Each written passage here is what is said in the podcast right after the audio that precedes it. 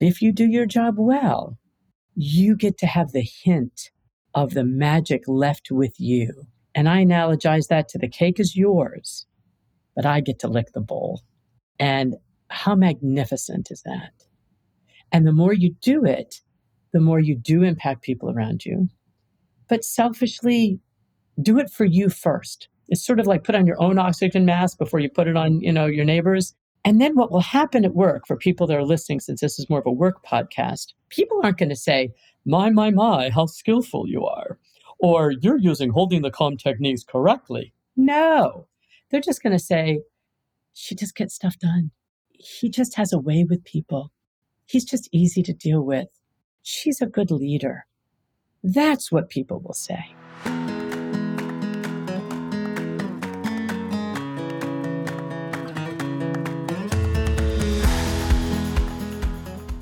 In her book, Conversational Intelligence, Judith Glaser wrote To get to the next level of greatness depends on the quality of our culture, which depends on the quality of our relationships, which depends on the quality of our conversations.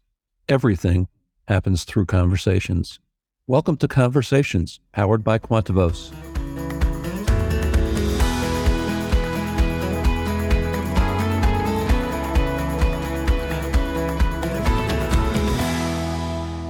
Welcome to this episode of Conversations powered by Quantavos. I'm Brian Gorman, a Quantavos coach and the host for Conversations.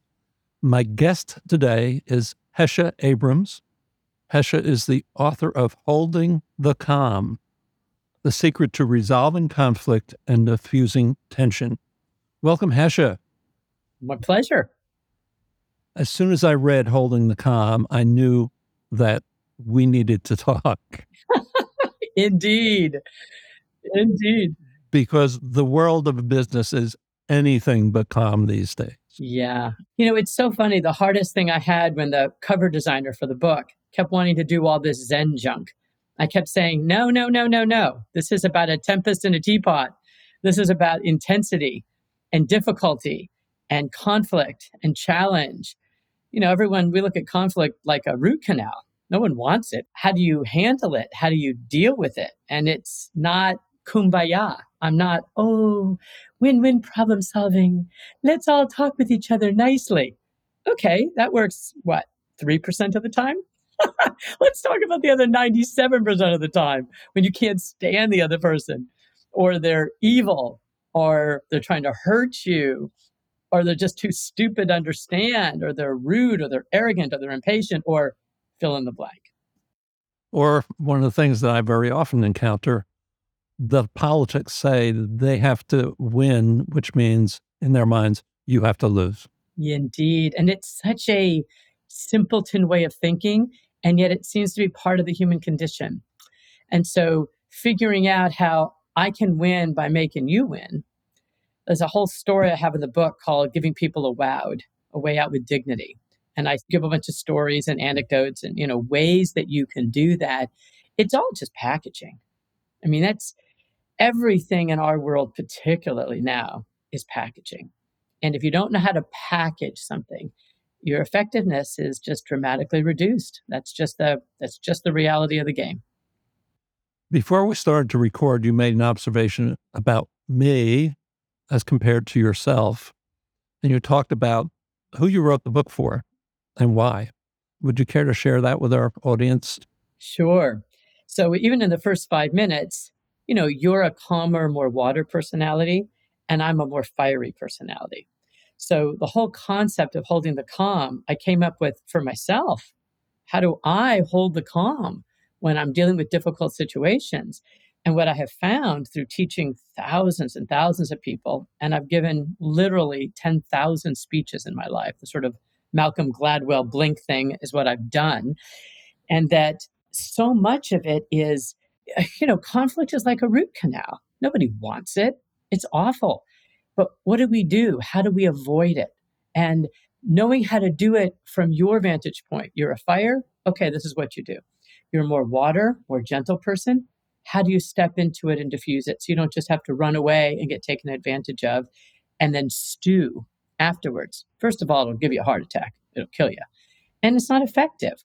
And so, one of the things I did is the title is longer than I would have liked, but I did it for a reason. Holding the calm, the secret to resolving conflict and diffusing tension. And the reason for that is that 100% of conflict, 100% starts with tension. And tension can be angry. It could also be, uh huh, mm hmm. I don't think so. Mm hmm. That's also tension. The silent treatment, that's even worse. So I use the analogy of spaghetti sauce. We've all dripped it on the counter. You wipe it up with a sponge, it's no big deal. You wait the next night, you're scraping it off with a spatula. You wait a couple of months, and it's old and moldy and nasty. That, my friends, is conflict. And we all know it. So why don't we wipe it up when it's wet? Because we're afraid. We don't know how. The consequences could be bad. Maybe we'll make it worse. And all it does is mean the spaghetti sauce doesn't get wiped up.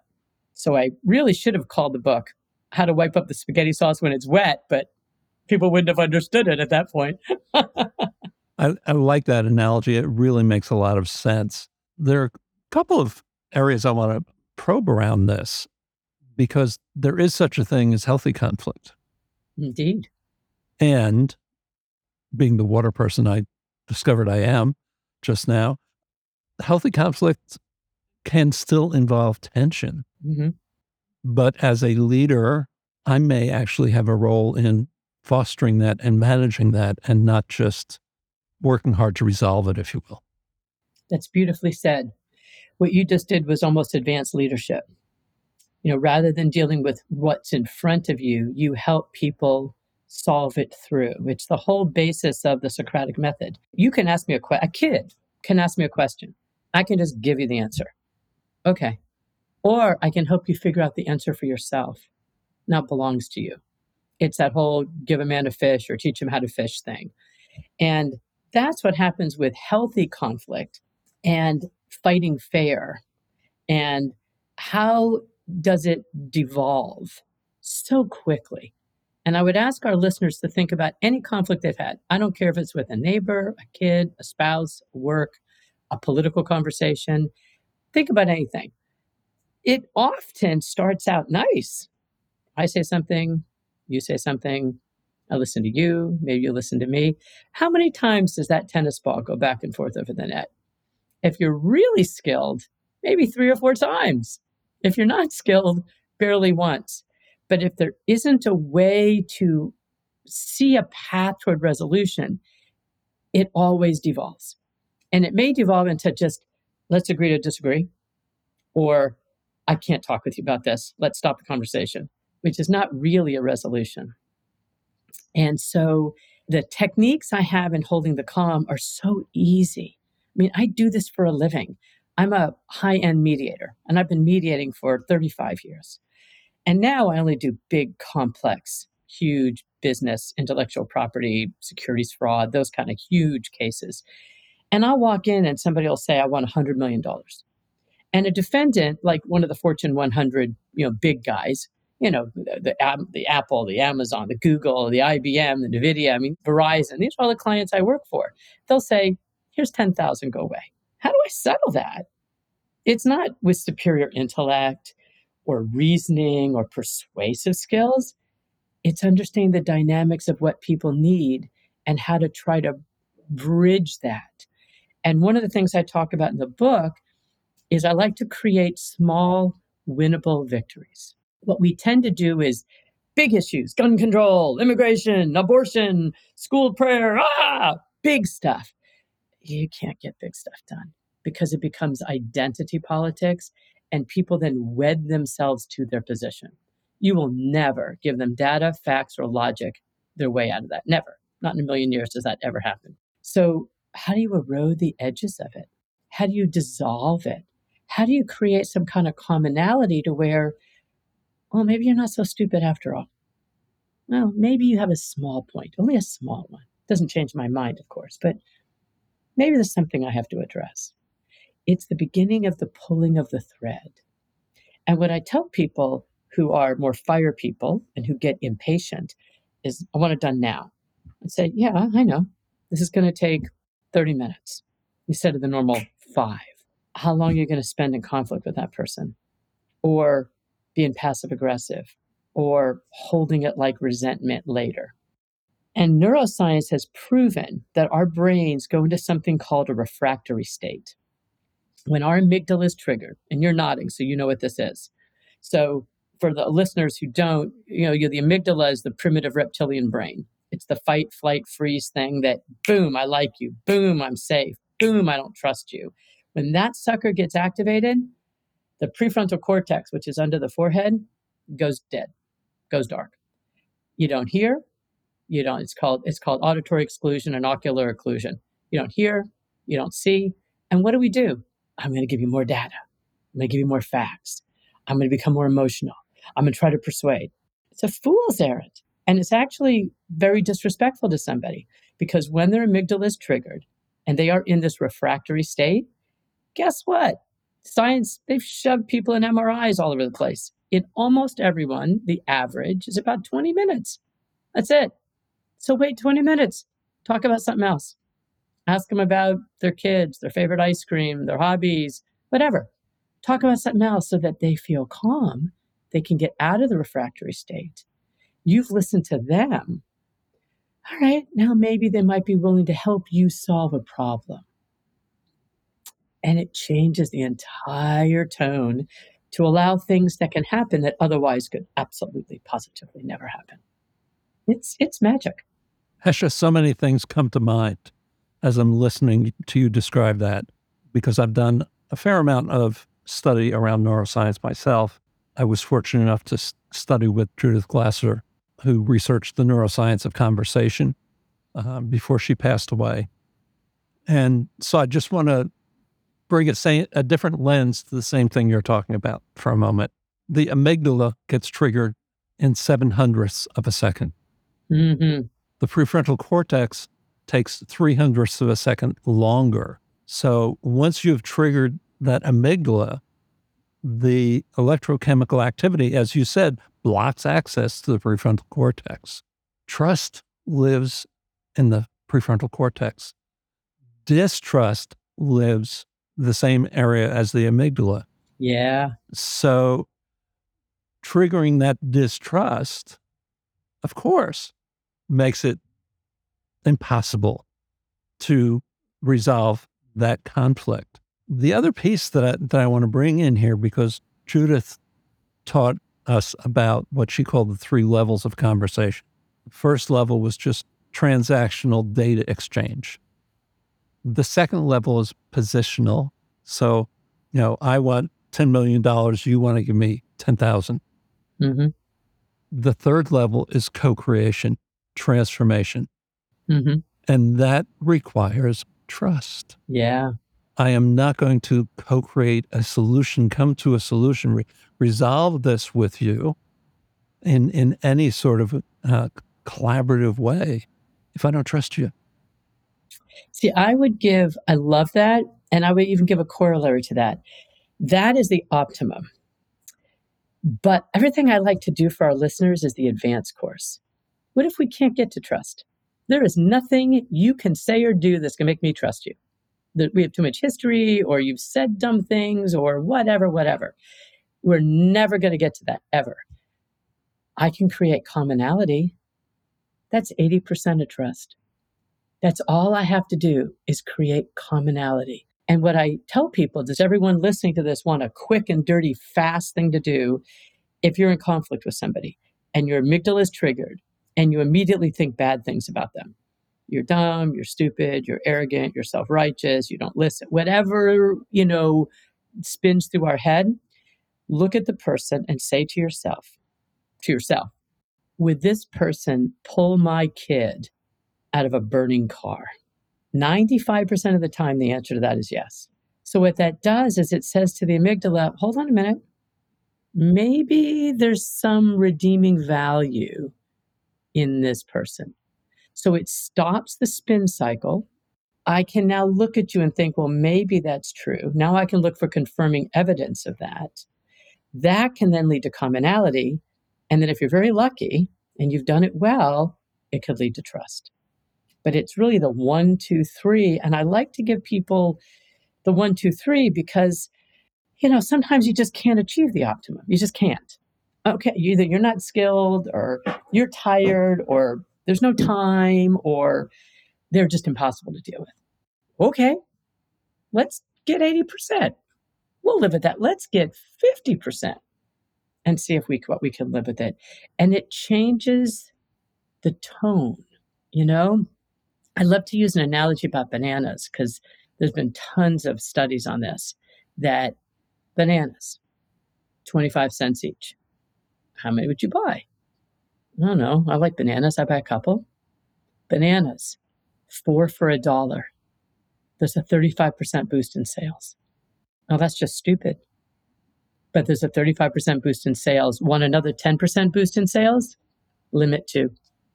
I'm not going to let that guy get my bananas. That's completely illogical and not data driven and makes no sense. And yet, Daniel um, Kahneman and Amos Tversky, couple of psychologists, got a Nobel Prize in economics for proving that that human beings are much more worried about what they're going to lose than what they're going to gain. And if you think about your negotiation or your conflict that way, not about what the person's trying to get, what they're trying to win, what's the soft candy center they're protecting? What are they trying not to lose? And that's one of the things I have in holding the calm is I have I've got gazillion sentence stems and have them divided up by category. And what I tell people is when you're in conflict, your amygdala is triggered too. So you're not thinking really clearly. Take some of these sentence stems, put them on your phone, put them on a post it note by your computer, so that in the moment when something happens, you have a sentence stem to throw in. It just changes the tone. It's really, it's magical. That's why I kind of put my tricks of people are always saying to me, you got to write a book. You got to write a book. It was like, finally sat down and wrote a book because everybody should have access to these tools, not just professionals. Everybody. Imagine what a more just and verdant world we would have if everybody kind of knew how to handle problems and conflict. That would be a wonderful utopia, wouldn't it? Your banana store reminded me of the juice I buy at the grocery store. It always has a sign two for such and such a price, which is exactly the same price as two times buying one. Isn't it crazy? And they figured out they sell more juice that way. and the only reason I don't buy two for is the grocery store is a half a mile away and I walk. That's good. Well, it gives you two, so your biceps will be even. You talk about mediation. How does all this play out into the more day to day negotiations and, and disagreements yes. that have to be resolved in the workplace? So, when I mediate, I'll have big, big, important CEO people. And you know what we talk about late at night? Their kid's idiot soccer coach or a horrible neighbor or their stupid brother in law. So, no matter how big and powerful you are or whatever workplace issues you have, you're still a human being with the human being issues. So, everything I talk about here, I fine tuned it in this fantastic laboratory of business I was given. But this works for interpersonal relations. I don't care if it's your kid. I've done a bunch of podcasts on parenting and I have children that I'm very close to. I have grandchildren I'm close to. I have a daughter in law I'm close to. I know how to, and it wasn't because it was rainbows and unicorns. You know, there's challenges and problems. I know how to navigate those things. And so on my uh, website, holdingthecalm.com, I have all these podcasts listed. Someone, someone wants to know how to handle something with kids, bada boom, right there. If it's an employee, leadership, boom, coworkers, boom, neighbors. All everything I'm talking about absolutely works in every single situation because it's human beings have egos and we play bumper car ego all day long. And if you look like me, act like me, think like me, well, we get along pretty well. All right. What about the other 90% of humanity? Right. And the problem is, is that when a conflict happens, we don't tend to say, oh, you know, Joe, you're a great guy in every respect. And we just think very differently about this. No, we say Joe's an idiot. We say Sally's a moron. You know, Juan is impossible to deal with. That's what we do because we go into that automatic defensive mode. So everything that I'm telling you here and I'm discussing with you and everything in the book and everything on my website works in every single situation. The techniques you will use with your coworker or your boss or your employees or your supplier will work in the family and they'll work with your neighbors because it's just human beings. You're bringing up a, a couple of important things, one of which is a mantra of mine around organizational change, which is organizations don't change. That's right. it's people. It's people. Hello, it's people. I know. They they joke that uh, what is the joke uh, that um, only two people like change: the Senate Minority Leader and a wet baby. Hesha, you mentioned a few minutes ago that your book contains a number of sentence stems. Could you give us an example of or two of what that means? Sure. So, what I did, because I wanted to make the book really accessible and easy for people, it's got 20 chapters with 20 tools. Each tool has sentence stems that apply just to that tool and a bunch of stories.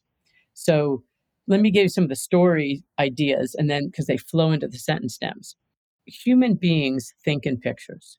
That's why the Bible, the Torah, the Bhagavad Gita, you know, all the the um, Quran, they're all speak in allegories and in stories. Because I can say to you, you know, if you price something exactly the same as something else, you could get a boost in sales if you just combine it with, and you go, what? But you're not going to forget the banana story. That's the way our brains work. So I have lots of stories with each point. And what I tell people is take my stories, take them. So instead of saying to somebody, you know, do, do, do, do, do, do, you say, you know, that reminds me of a story. And all my stories are designed to be told in a minute or less. Because unfortunately, people's attention span is you got them, you get them 90 seconds, you're lucky, right? So I tell people, take my stories, use them. And within a lot of the stories, sometimes I have sentence stems. And so they're, I have them all divided by category. So let me just give you, a, I mean, easy ones are um, you seem very passionate about that. That seems very important to you. I want to understand that more. Tell me more about that. You seem very committed to that. I want to understand why is it so important? Help me understand. Those are kind of like basic, easy ones. But let's say something's really hard. Let's say you're in a meeting and somebody's just spouting off. Just some kind of garbage and you're like what do i say? You know how do i not say it? How do i address it? Or if somebody's directly attacking you in so that subtle snide manipulative way. You have to take power and control back otherwise you've you've lost face in that meeting. So how do you do that without attacking or being shrill? So uh, you'll look at them and you'll say you know what I admire about you? The ears go boing, boing, boing, boing, boing, boing. Conversation stops. You could hear a pin drop because they want to hear what you're going to say after that. How about, you know what I respect about you? You know I admire about you? And then it can be something as simple as your passion, your dedication, your perseverance, your eloquence. You come up, everybody, you can come up with something. And by the way, everyone listening, that works great at the Thanksgiving or Christmas table you know, when somebody spouts off on something stupid, it just stops the conversation politely and gently and it moves it down. But more importantly, in a workplace situation, let's say we're at a big table, someone spouts off and says something stupid, and it's kind of directed at me. And I have to handle and manage and deal with that. By saying that, it's no longer about the content of what the person said, it's about who's got the power. Who's the one who's the most skillful? In that situation. Because if you get angry, if you cry, if you shout back, you could be right, but you won't be respected, you won't be admired, and you lose power. So I'm a big believer keep the power. And I just thought of a crazy story that is not in the book that I actually did years ago that I normally don't talk about, but it's coming into my head to talk about it. So may I share it? Absolutely. This happened a long time ago. It must have been, oh God, at least 20 years ago. I'm thinking I was a young woman. I was in my 30s and I was mediating a big, a big oil and gas case, and it was all men. I mean, I even had guys in the Texas hats and the big diamond belt buckles. I mean, like I had serious people there, right? And it was a big fraud case. So I had a lot of guys and no women and just me. And we took a break and I got we all got up to get coffee. And I'm standing by the coffee place and some guy that if I use the word corpulent, does that conjure up a visual image for you? it's such a great word because everyone listening goes, "Oh God!" Like this guy was corpulent, right? So he's big, you know. He just he's corpulent, right? And I'm getting the coffee, and my back was against the wall. He came up to me, put his hands on either side of the wall, so I'm pinned in between him, and he just goes, "Aren't you sweet?" You just sweet. You just sweet as sugar. Aren't you just sweet as sugar? So it was his way of disempowering me to make me just kind of go away and become a little nothing that wasn't going to get involved in this deal we were trying to structure.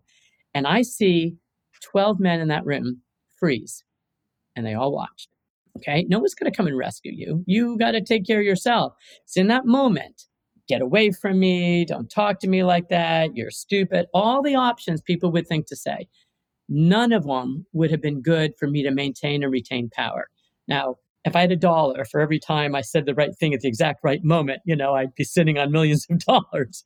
But in this moment, the right thing came to me. And I just looked at him. And because he's this corpulent guy, I playfully punched him in the arm. And I said, Well, aren't you just sweet? I'm just an old broad with stretch marks. His face fell. All the other guys started laughing at him who had the power in the situation. And I was then successfully was able to conclude the deal and had respect from everybody. Now, I'm not telling people that you should say that about yourself, but I'm using that as an example that when you feel powerful and you say, I have skills, I have tools, I have sentence stems. I mean, holding the calm is really easy to master and to do. It's all laid out for you.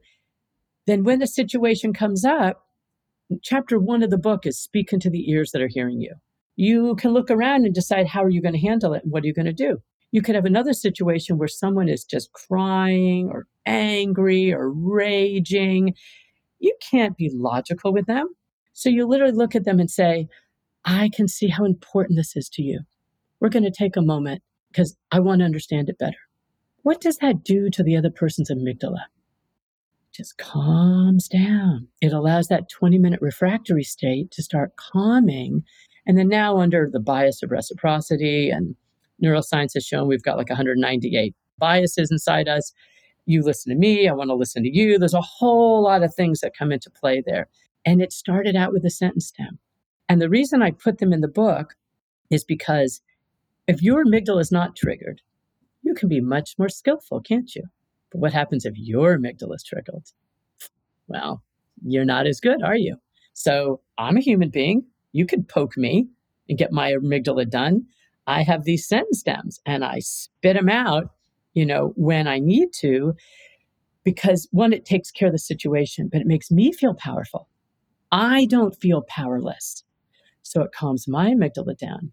And one of the things that I suggest to people when I came up with the name, Holding the Calm, I use it as a mantra myself, as a talisman myself, a rabbit's foot. In my head, I can say, I'm holding the calm. I'm holding the calm. I'm holding the calm. That takes two seconds. And what it does is it's so much better than take a deep breath. That doesn't really work because what that says is you're out of control. Calm yourself down. That just makes the amygdala more freaked out. But when I say something powerful like, I'm holding the calm, I'm holding the calm. I'm holding the calm. And I know I've got tools that go with it. I don't feel powerless anymore. I've got choices. I've got options. I've got things I can do. Now, choose one. And let's say that one doesn't work. Okay, choose another. One of them's going to work. It's literally, I've had people write me and tell me how it has changed their lives, how it has just been magical to not feel powerless anymore. And that's what happens in conflict. We tend to feel powerless. That's what makes it so awful. You know, when we think the screamer and yeller has power, he or she doesn't. They're just not very skillful. I love the idea of power in calmness. And, and part of that power, and I'd like us to wrap up by hearing you talk about this just a little bit. Part of that power is that calm doesn't just stay with you, it impacts the others in the room. Completely correct. And what I tell people though is be selfish. Don't worry about impacting the others, impact you. Once you impact you, by definition, the others get impacted.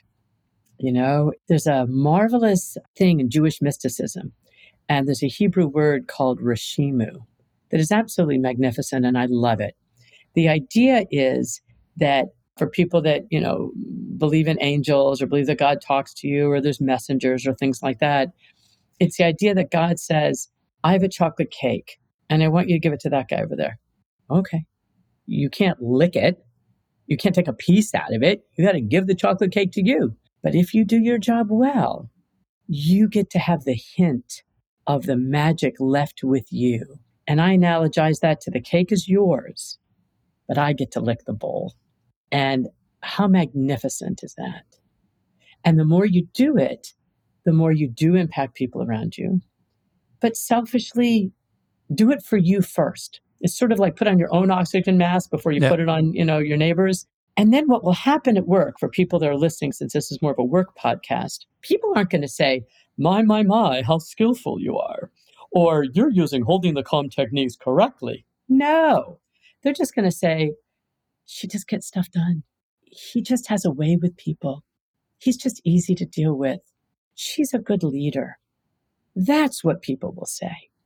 And you don't have to take some master class or get a PhD or get some big certification. I mean, literally, read this little $15 paperback book and it will it will it will masterfully impact your life. Asha Abrams holding the calm. Thank you for this conversation. My pleasure.